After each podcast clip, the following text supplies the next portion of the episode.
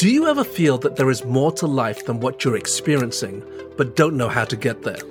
At the heart of each of us is a desire to find meaning and purpose. However, many of us don't know where to begin. Welcome to the Transform Your Life podcast.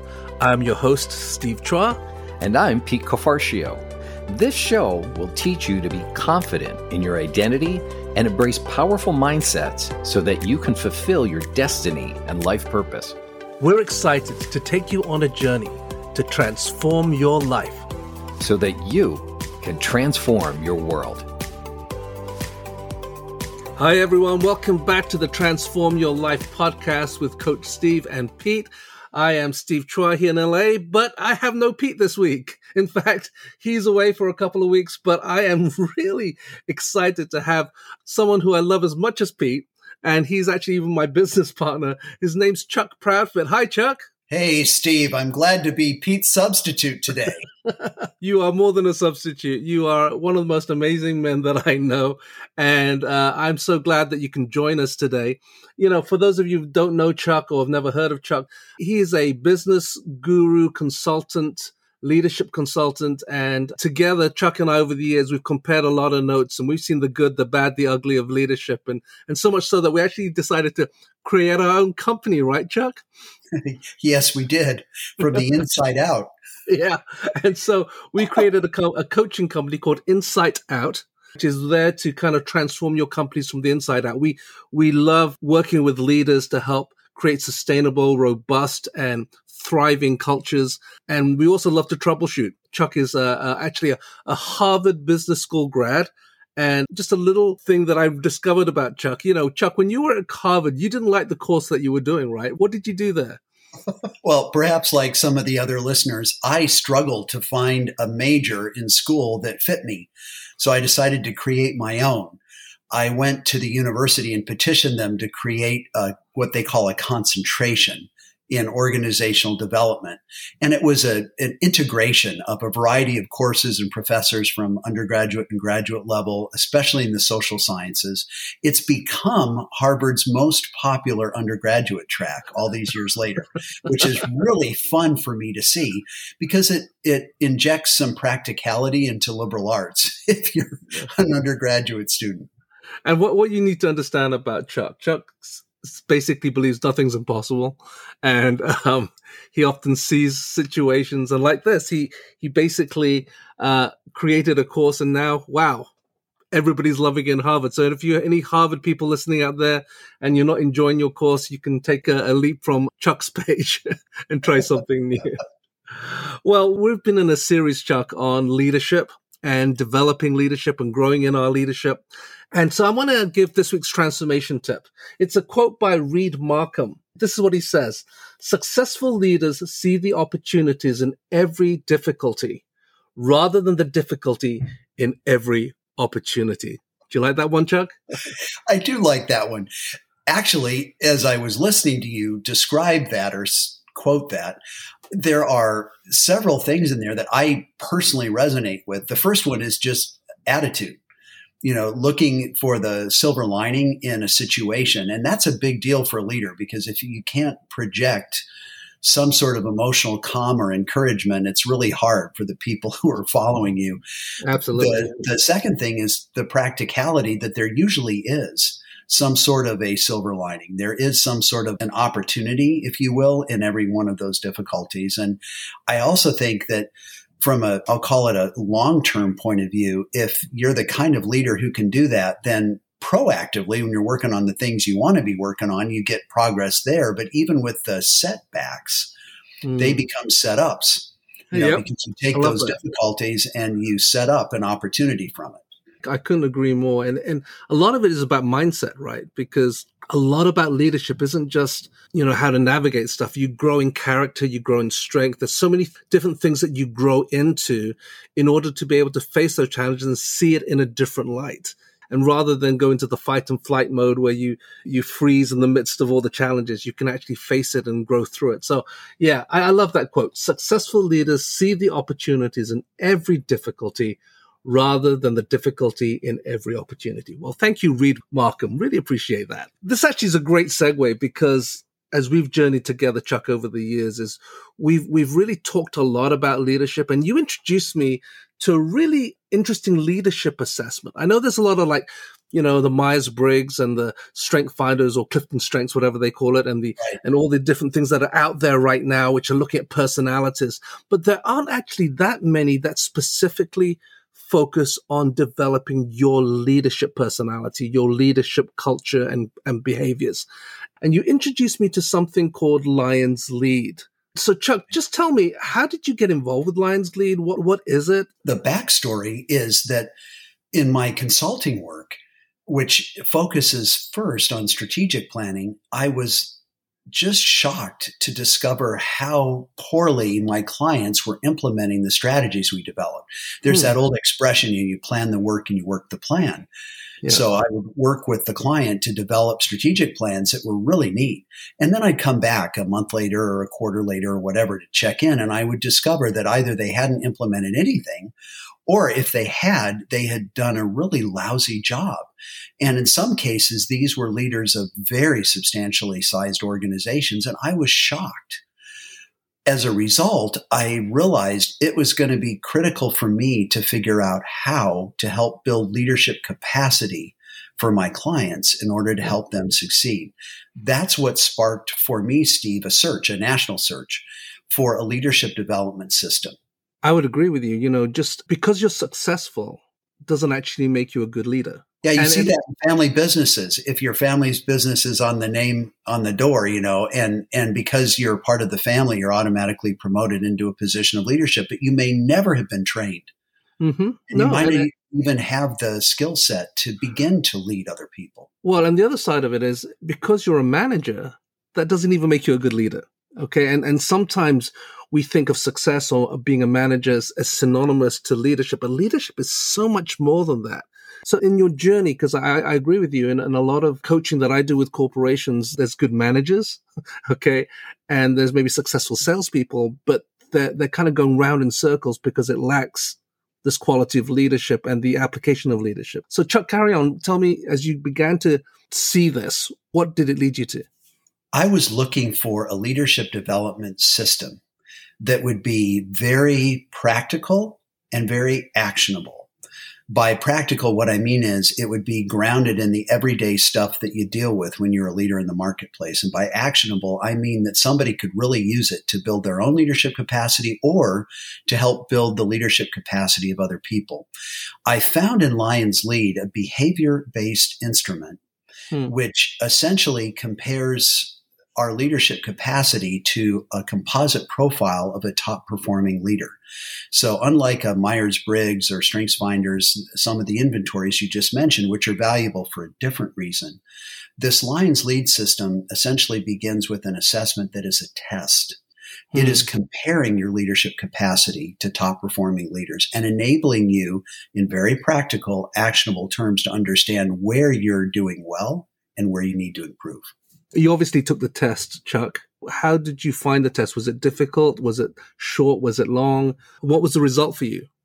The lead right assessment from Lions Lead is about an hour and a half online. Wow. So it's quite it long. takes yeah. a long time. And the questions are behavior based. And uh, in a neat way, the behaviors that you're being tested on are rolled up into attributes, behavioral attributes, and then rolled up even further into five key competencies. The reason it takes so long is because this is an instrument that actually looks at your leadership capacity through four different vectors. Hmm. One is leadership from the standpoint of leading people, emotional intelligence. Another is leading projects from the standpoint of managing tasks. Another is your thought life, problem solving, um, analytical thinking. And the fourth is teamwork, how you show up in leadership with teams. Hmm. Just listening to that, we that really is a great summary of just like you were describing leadership capacity and what you need to be able to accomplish in that. Um, I'm kind of curious, Chuck, when you're looking at these categories or these vectors, as you were saying, how do they then report back to you? How do they, uh, what do you get from doing the tests? What's really neat about the reporting tool is that it, first of all, shows you the range of scores that a top performing leader would evidence. So mm. you can, first of all, see what the range of scores looks like for this top performer, and then you see your own scores in comparison. It literally gives you a side by side comparison of your performance relative to that top performing benchmark across five leadership competencies, all of which are ultimately behavior based. It's a very helpful frame of reference, a framework for reference. I like that. I mean, for those of you listening, Chuck introduced me to this myself and my wife actually, and we we took it a uh, well probably about twelve months ago or so, and and it was enlightening. As much as it's not personality profile, but it's because it helps you analyze where you're at at certain situations and how you respond in those situations, as you were saying, Chuck. But it also shows us the areas where we're strong and where we're weak. Okay. Now, with some of these past personality assessments, they often say that, well, this is just the way you are. This is the way that you've been wired. But Lions Lead doesn't quite do that, right? Because it identifies strengths and weaknesses, but it then gives you practical tools to to move forward or improve. Isn't that right? It starts with the premise that leaders are made, not born. Some of us may be better leaders than others, but all of us have a capacity to lead, even if we're only leading our own lives or yeah. maybe leading family members. I love that leaders are made, not born. I think it's that understanding that we can always be better. We can always grow. We, we've on this podcast, we've talked about having a growth mentality where you're always constantly wanting between the time you are born to the time you, you die, that you know there's no end to learning. There's no end to transformation and growth. Uh, we quote often something that you've taught me information plus application leads to transformation. And Lions Lead is very much like that. You can get the information, but what I love is uh, I met with the, the founder of Lions Lead, Dan Snively. Is that right? right.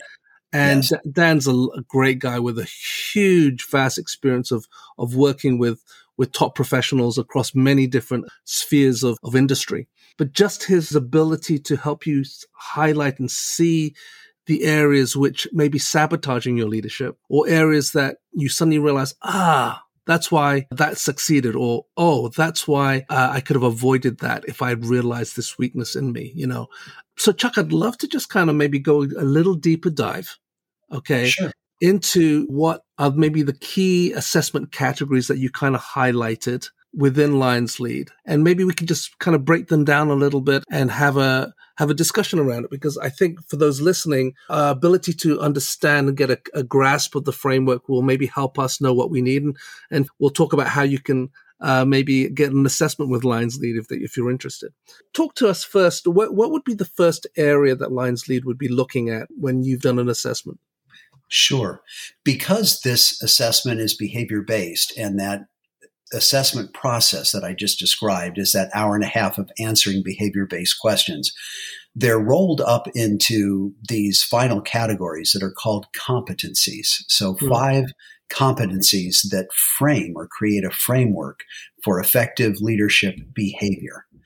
The first of these five competencies is self leadership. It's the basic idea that if you can't get your own act together, you're not going to be in a very good position to lead other people. Yeah. The second area of competency is called leadership essentials, and it essentially is what I'll call bridge competencies that are necessary for us to transition from just leading our own life to leading the lives of other people. Then the third area is getting things done. This is the idea that it's not enough for a leader to cast vision. Uh, they have to practice what they preach. They have to walk the talk. They have to move the ball. The fourth competency is leading other people. It's not enough just to get things done because you could totally burn people out while you're getting things done and then they just escape at the first opportunity and you don't get another tour of duty with them. So how well do you lead the people who are getting those things done? And then the last competency is composure. Even in difficult leadership circumstances, what does it look like for you to keep your cool and help others to stay calm? Basically, just to summarize, you're looking at self leadership as the first competency, what you call leadership essentials, then getting things done, leading others, and composure. So when you're looking at self leadership, we recently did a podcast on self leadership, self management, um, self motivation. But when you look at self leadership, you said if we can't sort our own lives out, how are we going to lead other people? what would be the main categories in that as you break that down? That's such a good question. The way that the assessment's laid out, technically speaking, there are five attributes for every competency. Now, having said that, you know, you can always sort of cheat and, and shorten the list or make it more simple. But in the case of self leadership, Steve, what we're looking for is first self awareness as an attribute, the ability to understand what makes you tick and how you come across to other people. Then managing emotions, the extent to which you calibrate emotional expression for the people you're leading. Third is managing stress. You're not leading yourself very well if you can't vent the things that are pressing on you. Mm. Apprehension, which is your capacity not to overthink and over worry about the stuff that inevitably is going to be a lot of problem solving and pressure in leadership. Mm-hmm. And last but not least is the attribute of rationality. This is thought life. This is the ability to think through the issues or situations of the day. I'm caught by the apprehension. Actually, just the other day, I was on up with one of my clients and they kept going into worst case scenario thinking. It's almost like we're doomed. And the reality is that they weren't and things are actually going really, really well. But it's this over worrying, over focusing on situations where we naturally go to the worst case scenario, okay, uh, which isn't always very healthy. I'm, I'm just curious, out of that leadership assessment, do you have any like stories or any any examples of whether from your own life that that you realized that you had to deal with some of these five areas of self awareness, managing emotions, managing stress, the apprehension and rationality? Could you maybe enlighten us a little bit more? Sure. I'll give you a, a couple quick stories just to kind of illustrate how this can be so useful, whether it's for yourself or in the context of lots of other people. When I took this assessment, one of the things that came out was that my managing emotions score was low relative to top performing leaders. And I was really surprised because in my corporate life, I'd kind of been taught that you're supposed to stay cool, calm, collected. I was mm-hmm. very good at, um, you know, never breaking a sweat. So nobody would never know if I was feeling anxious or frustrated and so forth. And what came out of it was that the best leaders actually do express emotion. They don't bury it. However, they learn how to calibrate it. And mm-hmm. men are particularly poor at this. Uh, because first of all, we're often not as in touch with our emotions as we should be. Mm-hmm. Um, often we don't have a good vocabulary for finding just the right word. And third, when we do express emotionally, it's often in the form of anger, and we don't know how to hold it back. So we blow yeah. the fuse box and everything just blows up, right? So we tend to react rather than respond. Uh, a- absolutely. Yeah. But the best leaders, you know, if you're in a meeting, for example, and people are going off track, the best leader will say, you know, I'm starting to feel frustrated instead mm. of just not saying anything until you get completely exasperated. Okay. Yeah. And, and then land on everybody. Yeah, and then the explosion Other, causes a lot of collateral damage at that point, right? Absolutely. And and similarly, the best leaders from an emotional standpoint can be real with their people and say, you know, I feel nervous too. Mm. I remember um, FDR when he was elected president and the country was going into a Great Depression, and he was doing a fireside chat, and he, he, of course, he did many of those, and also his inaugural address. And he said to the country, he said, "The only thing we have to fear is fear itself." Yeah. So here was a leader who was basically saying, "Look, this is a fearful time for everyone, but if we don't let fear, emotion, get the best of us, then we can move through it." I, I often say if you make a decision out of fear, you give fear authority in your life. And then authority then becomes the the decision making matrix that you work by. And actually it, it actually creates a whole bunch of negativity, stress, anxieties and everything and insecurities that come on. It's a really unhealthy way. So I love what you were saying about managing managing emotions. In fact, I mean, I, I, one of the things I've often I do is every three or four times a year, I'll just go away for two days because sometimes we're so busy, we don't recognize the stress that we're carrying or the emotions that, uh, or the emotional issues that we're, we're wrestling with My wife is my barometer. I think when you said men, I was really bad at this. My wife will just basically said, Steve, I think you need to go on those, those little retreats away. And I said, why? He says, well, you're binging Netflix. You're getting obsessive about looking at cruises. Something's going on. okay. And she's usually right. I just got back from one a couple of days ago and I just realized there were like two or three things that I were underlining that I hadn't resolved, that I hadn't really fully comprehended that they were actually eating away at me. Uh, sure. and affecting me. So, so I, I, love this ability to become aware of how to manage emotions, stress. You said you had a couple of stories. Anything else around the self leadership area that comes to mind? Building on this idea of emotional expression, one of those five attributes under this competency of self leadership is apprehension. And it was striking as we walked into COVID in 2020 and then ever since.